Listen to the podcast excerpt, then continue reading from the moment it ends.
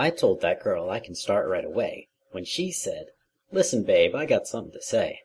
I got no car, and it's breaking my heart, but I found a driver, and that's a start. Tonight, on the Commune Podcast. So, Shouty, I was wondering, how have you been doing since the last Counterfeit Monkey cast? I wasn't there. How have you been doing since the last Demon's Crest cast? uh, pretty good. I think I, I feel kind of left out of the counterfeit one, but I think I'll catch up. Alright, glad to hear. Uh, yourself, how have you been doing? I've been doing pretty good to medium well. uh, I won't ask. Uh, Fox, how have you been doing? Pretty good. Good. Alright, glad to hear. Uh, yourself, what games have you been playing lately? Uh, I picked up Lords of Shadow 2 yesterday. I got through the first couple hours of it. Uh, mostly sort of tutorial stuff, uh, introducing like the stealth and platforming and combat modes of play. It really seems like it's trying to be, actually, it reminds me of Asura's Wrath, which is the other game I'm playing right now.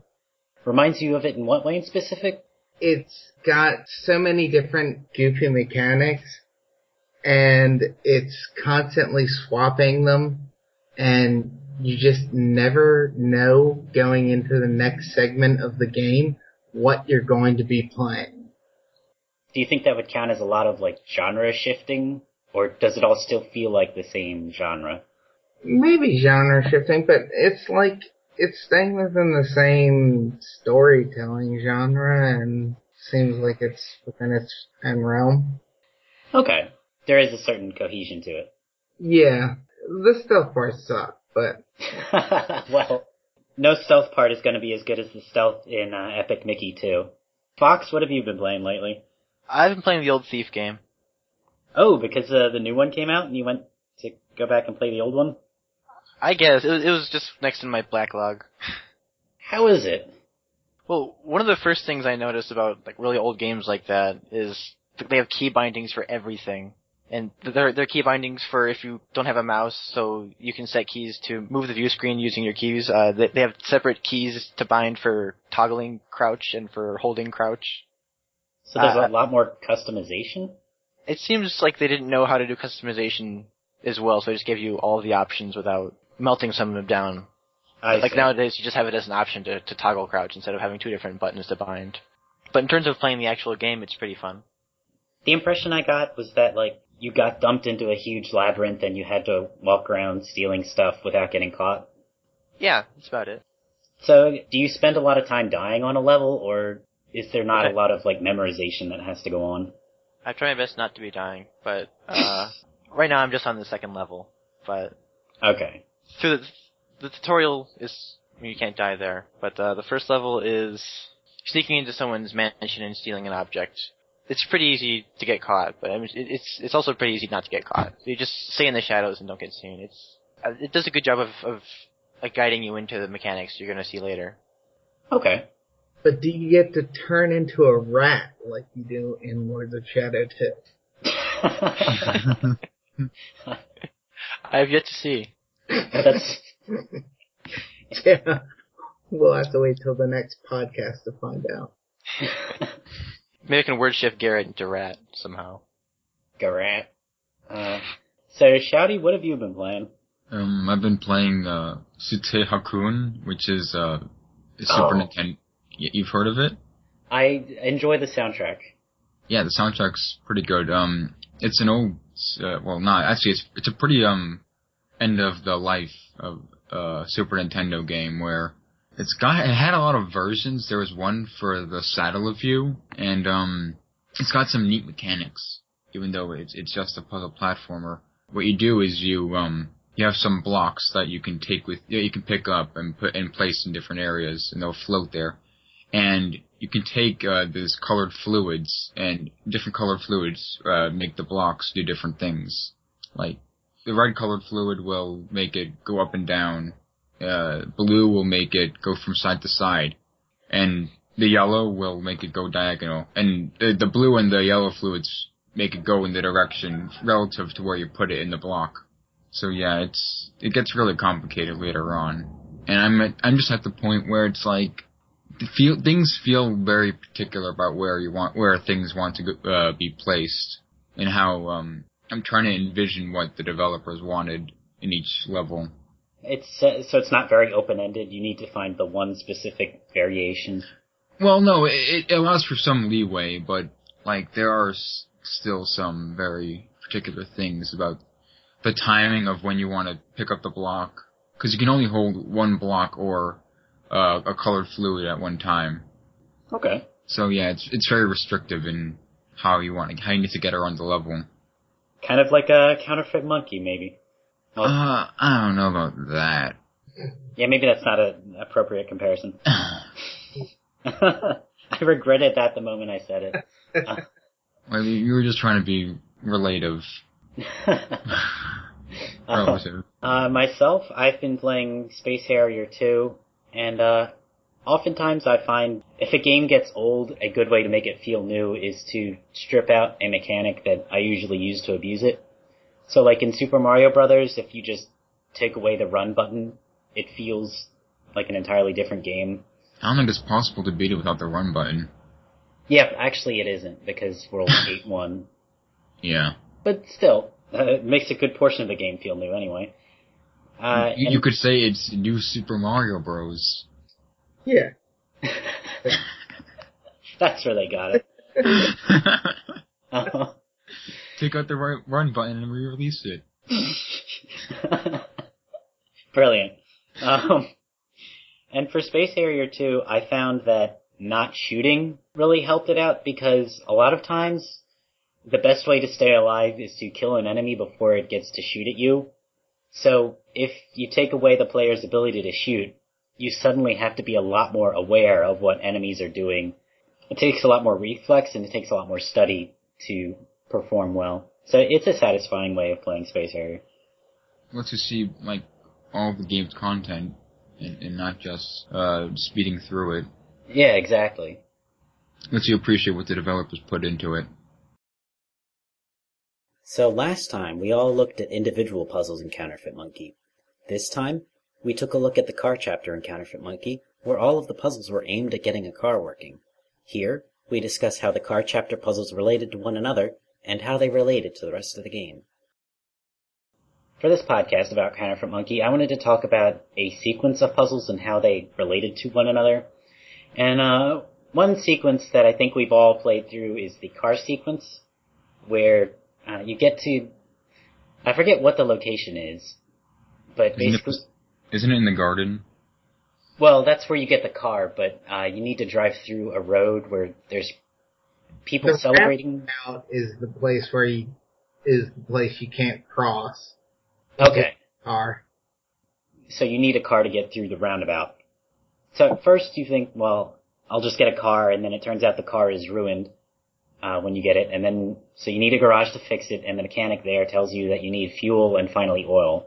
So that's four items in total you need to collect for that one puzzle. So I would say it's a puzzle that is made up of four individual puzzles. Uh, and I was wondering, what solutions did people use for the car? I think we Well, there's all only- used. Oh, go ahead. There's only there's only one solution for it. That's right. I think Soup mentioned beforehand that the developer made sure you could only get the car one way. From the chard. Yeah. I never even heard of what a chard was before this game. Yeah. A Swiss chard. It's a delicious, uh, savory vegetable. um, Beets are savory? I thought they were sweet. Chard is savory. Alright. Never had it. I'll take your word for it. I uh, I learned a lot of weird words that I will never use again from this game. Anyway, uh, so it feels like sometimes there are multiple solutions in Counterfeit Monkey, but there are also plenty of times where there's only one solution, right? Yeah, definitely. right. So, personally, what I found interesting about the chard is that beforehand, you could have removed two letters from something, like to get a toe, you could have removed the S and the M from tomes, but you didn't need the toe, uh, so the toe would have been a solution to scaring the girl in the, uh, The, the hostel. Yes, in the hostel. Right. But instead, you could have picked up the army, just take away the Y. So this is Emily Short's way of like requiring the player to have a- at least one point uh, remove two letters from the same object, Yeah. which is a development of the letter removing mechanic. Right. So what did people use for the garage? You can't use anything except the garbage, can you? No, I'm pretty sure that is the only solution. Because you can't pick up the garbage. You have to do it right there. This was actually one of the points I got stuck on because I was in confusion about the game's rules. Because when I got into the hostel, I thought to take out the S and make it a hotel, and it says the remover doesn't have the kind of power to make something that big or make changes that big. So I thought making the garbage in the garage would would require too much power for it.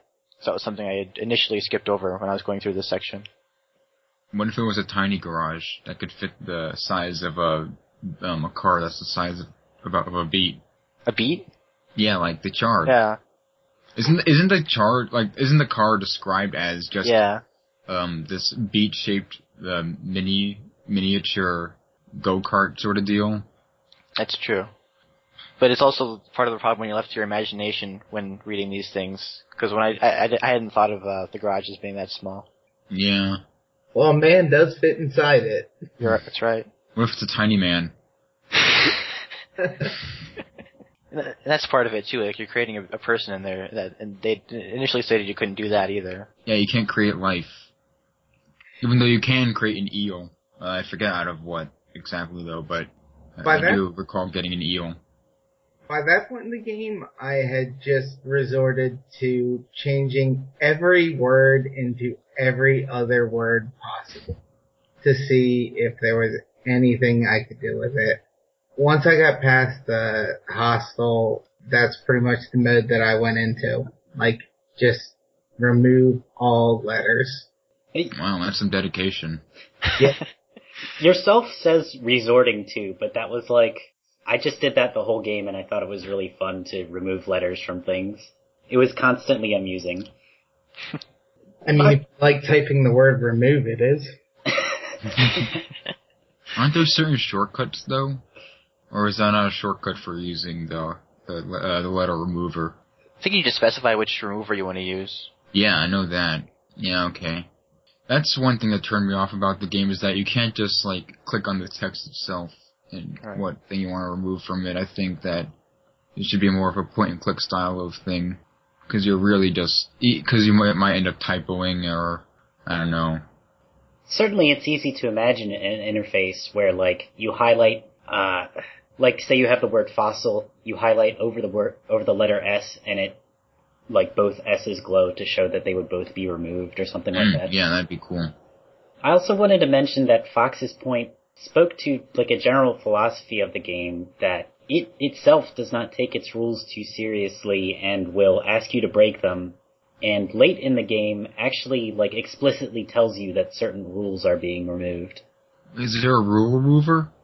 Wow, I almost want to finish it now. Almost.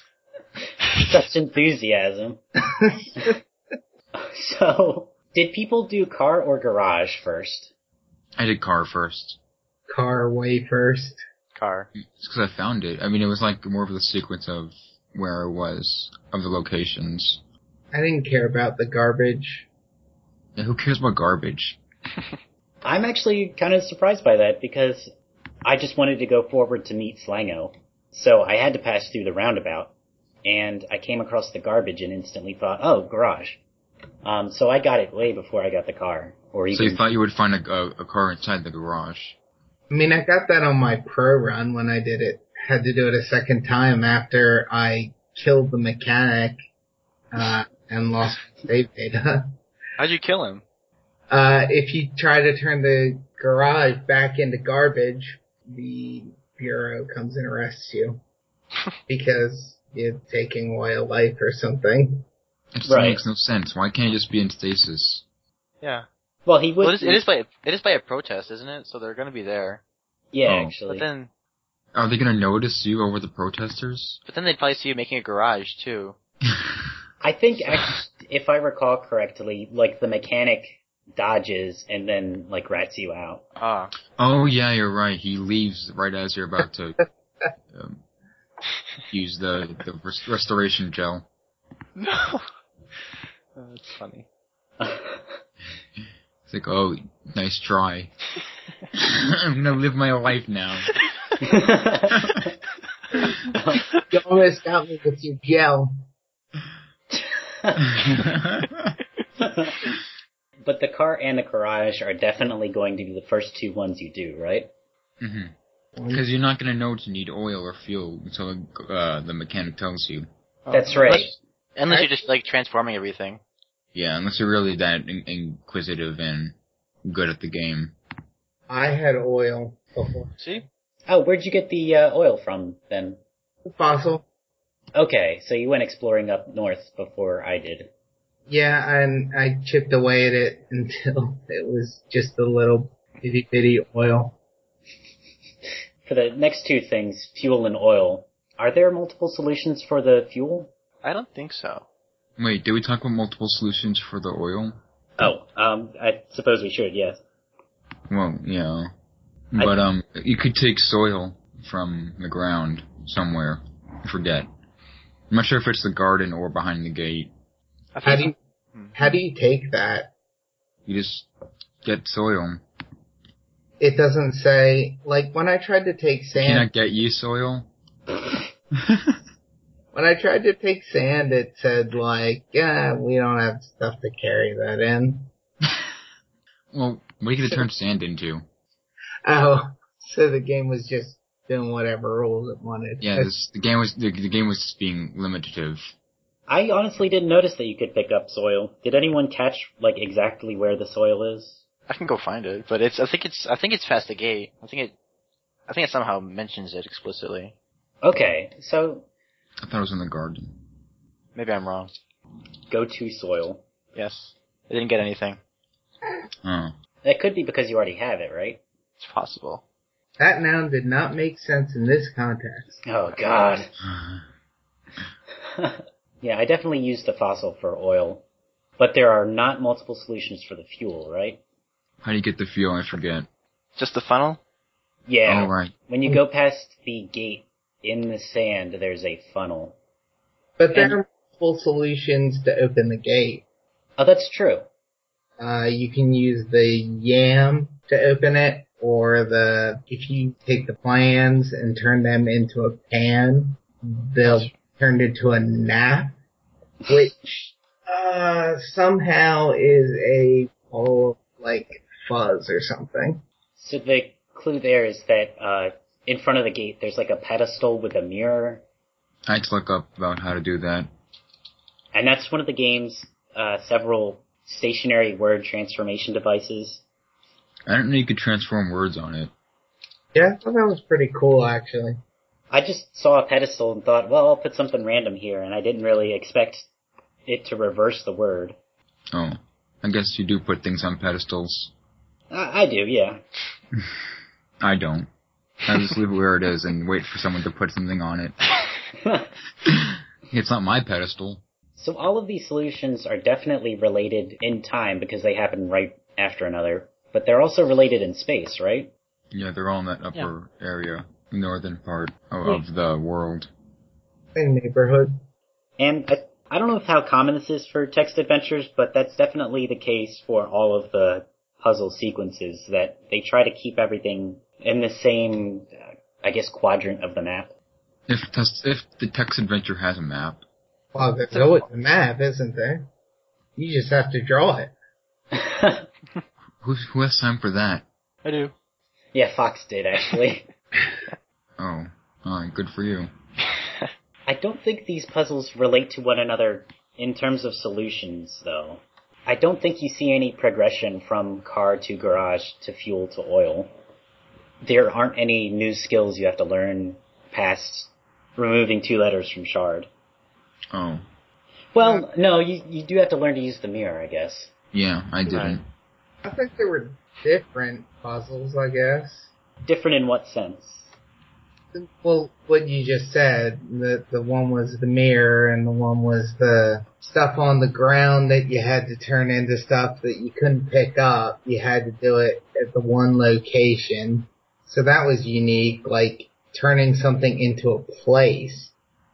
There was no other time in the game, at least as far as I played, that you have to turn something into a place. And that was kind of a unique concept. You needed to fix your car. So how do you fix your car? Well, you take it to the garage. So in this game, you can make a garage instead of just finding an item. Yeah, okay. That is noteworthy. Yeah, there is definitely a progression with with uh, the the car item itself. Like the chart, it, it needs all these other things for it. You need to use your your um, in-game skills, and then you need to use your own common sense. So the car introduces the concept of removing two letters. The garage is the only time in the game where you make a location. The fuel Oh, is it? I it's the only one I can think of. Fox. Oh, okay. Uh, are there? Can you think of any other times where you need to make a location or like a building? No, I don't think so. The fuel forces you to interact with the mirror gate, and so it's more like a puzzle about figuring out the item. Is the fuel the first time you remove uh, you remove one letter and it removes all copies of that letter? Fuel funnel. Oh, you also do that for the fossil. Oh, that's right. Well, still, Yeah, it could be either or. yeah. Yeah, Um, you did that for the apple, or well, you Uh. could have it for the apple. Oh, that's right. There you go. So, but again, with the apple, it's optional. Apple, Apple ale. ale. Yeah, when you remove the P from apple. The word balancer at the beginning. Oh, okay. And the oil is the only one in that sequence with multiple solutions. I So- think it's a commentary on how uh, we use power and energy in, in our society. It's like there are different ways that we can get power. I kind of wanted to turn the fossil into fuel. Um, yeah, that was a bit disappointing. Yeah, that that's what kind of confused me. It's like you think fossil fuel, but Yeah. isn't oil fuel? It's like it really confused me. Like, I guess it's a different kind of oil, not the That's- fuel oil. It's just a strange thing about playing this game where it's like, and it's obviously intentional. It's about your relationship with the words and you're supposed to be paying attention to the words themselves, not like what they actually are, like what the things are. Oh, okay. So you're saying that I shouldn't have, I shouldn't paint the picture in my mind about these things. yeah, it, it's like weird. That's why I kind of don't like it. It you know, it's like don't paint a picture in your mind, but also it goes against the grain of most text adventures. right. But also you have to paint a picture because you're going to be playing the friggin' game. So You have to think about what's going on anyway. yeah, It's impossible to read words without imagining what they mean.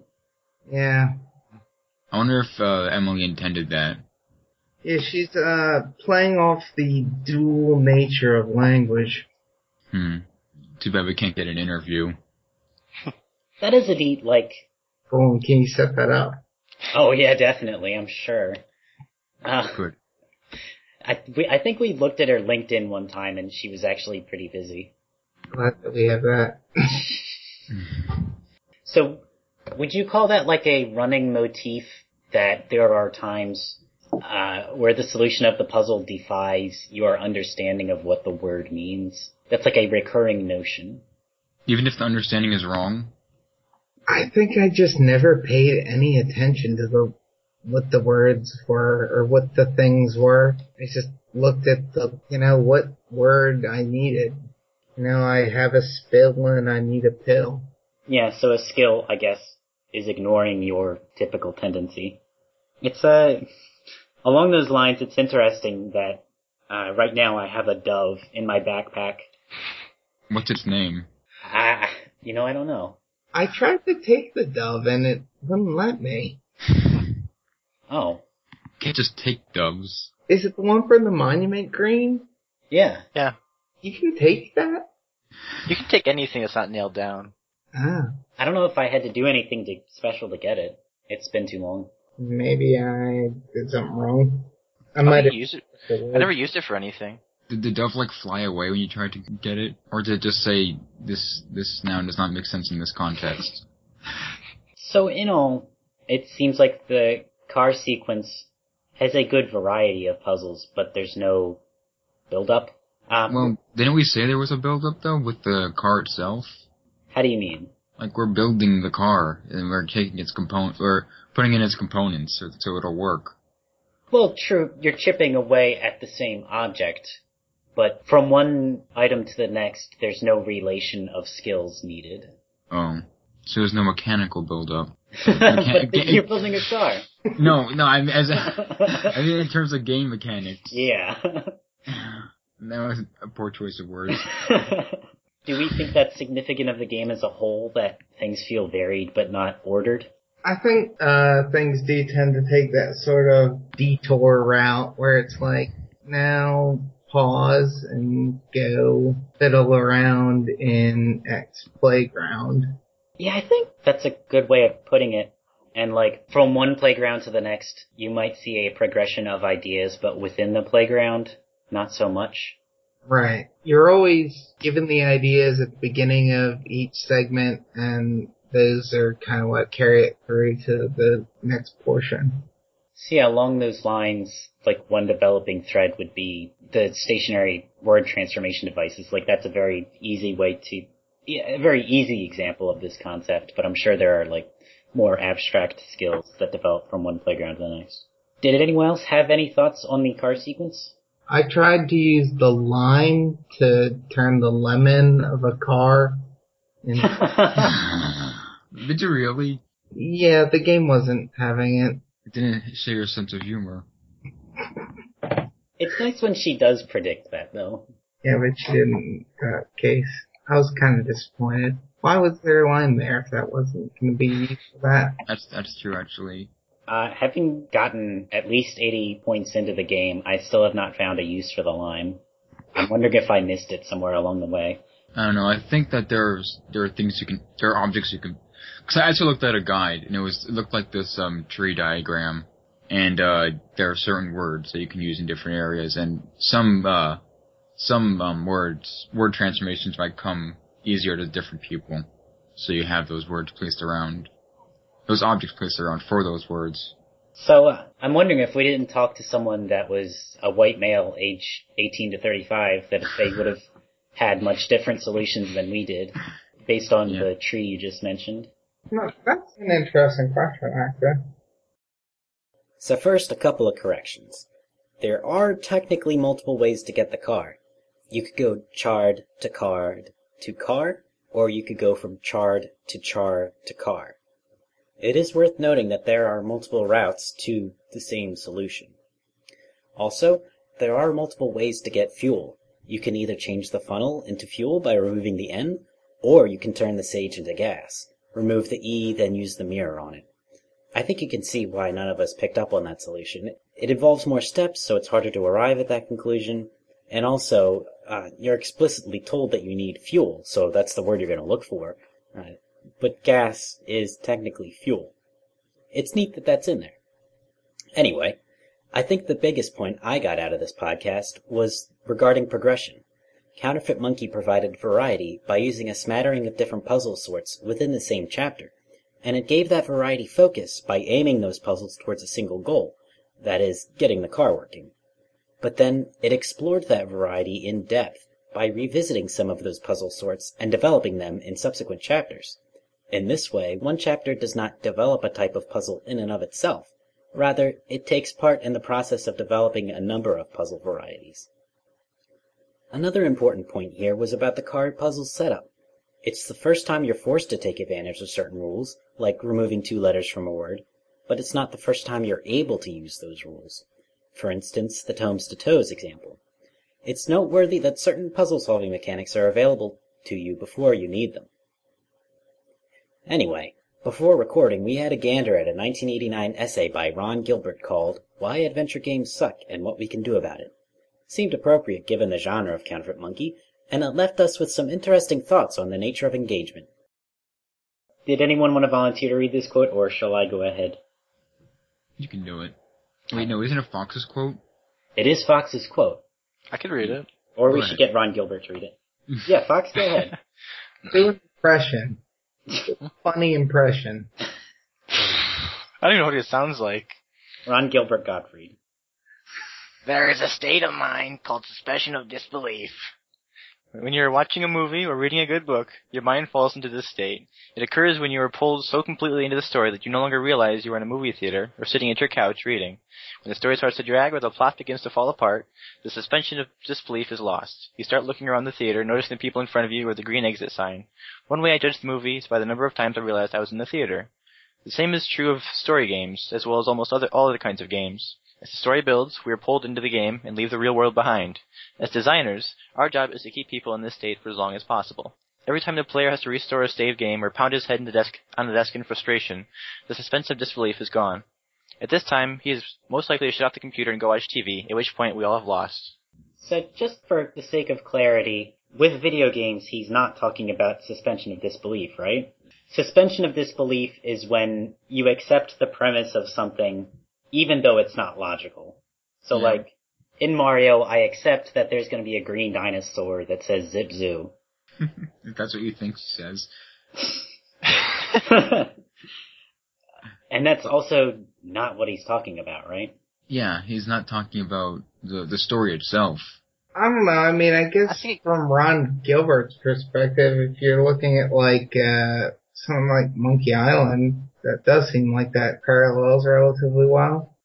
That engagement in an adventure game is contingent upon accepting its story premises. Yeah. I don't think there's an issue with accepting the story premises as long as it's consistent with itself. Well, yeah, that's what suspension of disbelief is all about. Yeah. But in Counterfeit Monkey, or Fox, you go ahead. I was gonna say, I think it can at least play into it, uh, especially in terms of, like I was mentioning Sierra games earlier in a conversation, and I think it especially plays into when you're at some point where you can no longer continue, but in your mind there's a solution to go on. So, uh, like, it's impossible for you to continue your suspension of disbelief knowing that in your mind there's a way to get out, but the game won't allow you to. Yeah, I think that's a pretty good description of what it feels like when the interface restricts you beyond what, uh, like, the interface should present to you more options than you can come up with on your own. So that you aren't thinking outside of what the game is. Otherwise, your suspension of disbelief gets broken. So if I need to open a door and I have a crowbar and the crowbar doesn't work, that would be like a, a break in the suspension of disbelief. Um, Oh, I don't think so. because I'm thinking of a solution that the game did not think of, and it would make sense in the context of the game world. Oh, you mean because a crowbar should open a door? Yeah. Well, to break it down, Yeah. Not not not to like use that as a key or anything. like as a as an object of different of multiple uses, a crowbar can be used to force open a door. How about if how about if your objective is to smash an egg and you need an an egg smasher to do it, but it doesn't allow you to smash it with your hands. Like it There doesn't go. recognize that nerd that that noun. that is a better example. Adventure games open up the ability of the player to interact with the world through language. You know, we use verbs and nouns, and that gives a greater scope than buttons. So it then becomes frustrating. It's almost like a uncanny valley type thing where it's like, because I can type some words and they work, I want to be able to type other words and they work. So you want your solution to be the one. Yeah, pretty hard to come up with a puzzle that's not easy, but that also only has one obvious solution. Well, that's where guiding comes in, like uh, the developer's use of signposts. Yeah. If the developer can use can make use of signposts subtly, but still in a way that the player can recognize it in context with the uh, in context and reference with the puzzle at hand, then it can be successful. So one example of that from Counterfeit Monkey, I thought, was where there was a, I went to the roundabout later in the game and there was a protest going on and they said like, uh, some students are handcuffed to a tree or something like that and there's a restoration gel rifle standing against a statue with a, or, or that a officer is left behind. And it's literally a Chekhov's gun situation where, you know, the rifle is there because you have to take the rifle and shoot the rifle, but you don't have a lot of time to think about it. They put pressure on you to make you try to make intelligent decisions instead of just doing everything. Every time you act, something comes up saying like what the bureau officer did next.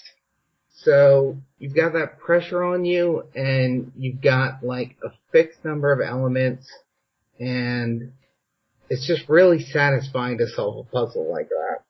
Yeah, where you the game is pretty much letting you know what to do, but it's not telling you what to do.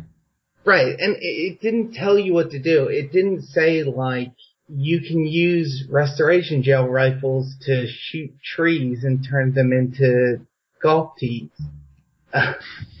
it just put the elements there and like left them for the player and at that point you develop that amount of skill.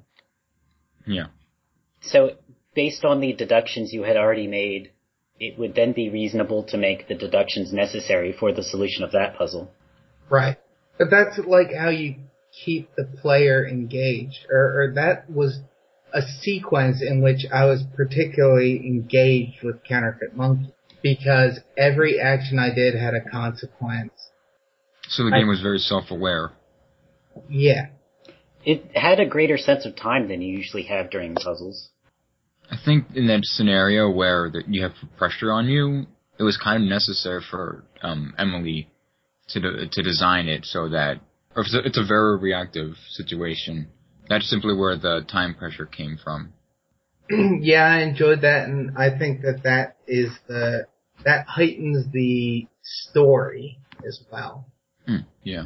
It was also another place where you get a sense of what the world is like. Like you have these protesters, and you're like, "What's going on here? Why is there a protest? Why is there Why is there this revolt? You see How can people, it be related with me with my predicament?" You see people interacting without your actions. Yeah. Like they have their own lives. hmm The old NPCs. That's sort of the icing on the cake, really, though.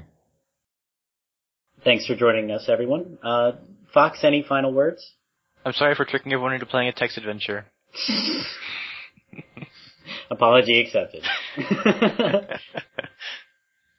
I actually really enjoyed it, even if uh, it was not the most popular one. Shouty, any final words? I feel like this is like a text adventure that really makes use of its medium. The fact though- that you have to look at words. Yeah. And uh, yourself, any final words? I have not enjoyed Counterfeit Monkey. I've actually kind of hated it, but I will probably try to complete it. So it's got me hooked, I guess. I want to prove that I'm better than it. I had an acquaintance who was like looking at all of the new thief details before the game came out, and with each announcement, he was groaning more and more. But also, he was determined to get on top of the leaderboards like the weekend it came out, just to prove that like how much the game sucked. Yeah, well, there's, you know, there's clearly no skill involved there. I guess that's it for this time. Thanks. I'll leave you with this final thought. I found it interesting that many aspects of Counterfeit Monkey's design apply to video games in general, even though it's a much different genre than what we've played previously. For instance, regarding the progression of the car puzzle, I like to compare it to Super Mario Bros. and its water levels. The first water level you see is in World 2, But it's not like World 2 is all about exploring underwater gameplay. Instead, underwater gameplay is like uh, a subplot that explored throughout the span of Super Mario Bros. all the way up to the last level. It's similar to how all of the puzzles for building the car were about different things, but each one of those things was developed in subsequent chapters. Anyway, if you have any comments or questions, send an email to vgcommune at gmail.com. Um, do, do people mind spoilers? No. I don't think so. At least I don't. Oh, well, mm, I kind of do. Alright. Okay, I, I won't spoil it for folks then. Story spoilers are fine. Okay, but yeah, oh, not, stories? Oh, so you, you'd rather have the story spoiled over the solutions. Yeah, don't spoil. did you know that Brock appears? Crazy. Uh, Does he have Onix Geodude with him? Can you turn him into a Geodude okay. by removing his B? Is it any? Is it possible to not imagine this game as Pokemon when there's a guy named Brock in it? Golem, have you knowing knowing that you see him? That's kind of funny in, in hindsight. What? Brock the Brock trainer. Oh, the, what? Because my name is Golem? No, no, not. Uh, I, I, I don't want to. Because you have to solve a puzzle to find him. Oh, well, it's a very predictable puzzle, though. Yeah, but it's still it, it, with the context of Pokemon. It's uh, yeah. kind of funny. You find him in a gym? yes. He's Oh. probably been letter removed in the orthography bureau into a rock. See, No, that's Yeah. You can't initiate life. there's no way to bluff it when you clearly said what it is. yeah, well, that's pretty easy to call. Does Slango get turned into slang at any point? I appreciate that. Well, you can reify abstract, so it's certainly possible, right? Yeah. Um, The- there is a neat trend towards the end of the game where like everything you wanted to do to start with, like remove B from Brock, is what Emily Short asks you to do. That killed him. Uh, no, it's more like uh, putting someone in stasis. That's that. So it's like the cloud, Uh, but but if there was a physical representation of it, like a cryogenic chamber, or uh, the Wait. stuff Han, Han Solo goes into. wait, no, wait. So he goes into a, a physical chamber, like in like a warehouse of of cryogenically uh stored people. Well, when you Hmm. turn someone into an object, they just like stay as the object, but they still have their memories, so you can turn them back. That's really weird. Um. Anyway, Memories of the object too. say what? Do they get the memories of the object too? They uh, they do actually. That makes no sense. How how do they have the biology to retain these memories? Magic. Uh, science. Oh yeah, that's better. Magic is like science, except you know what science is.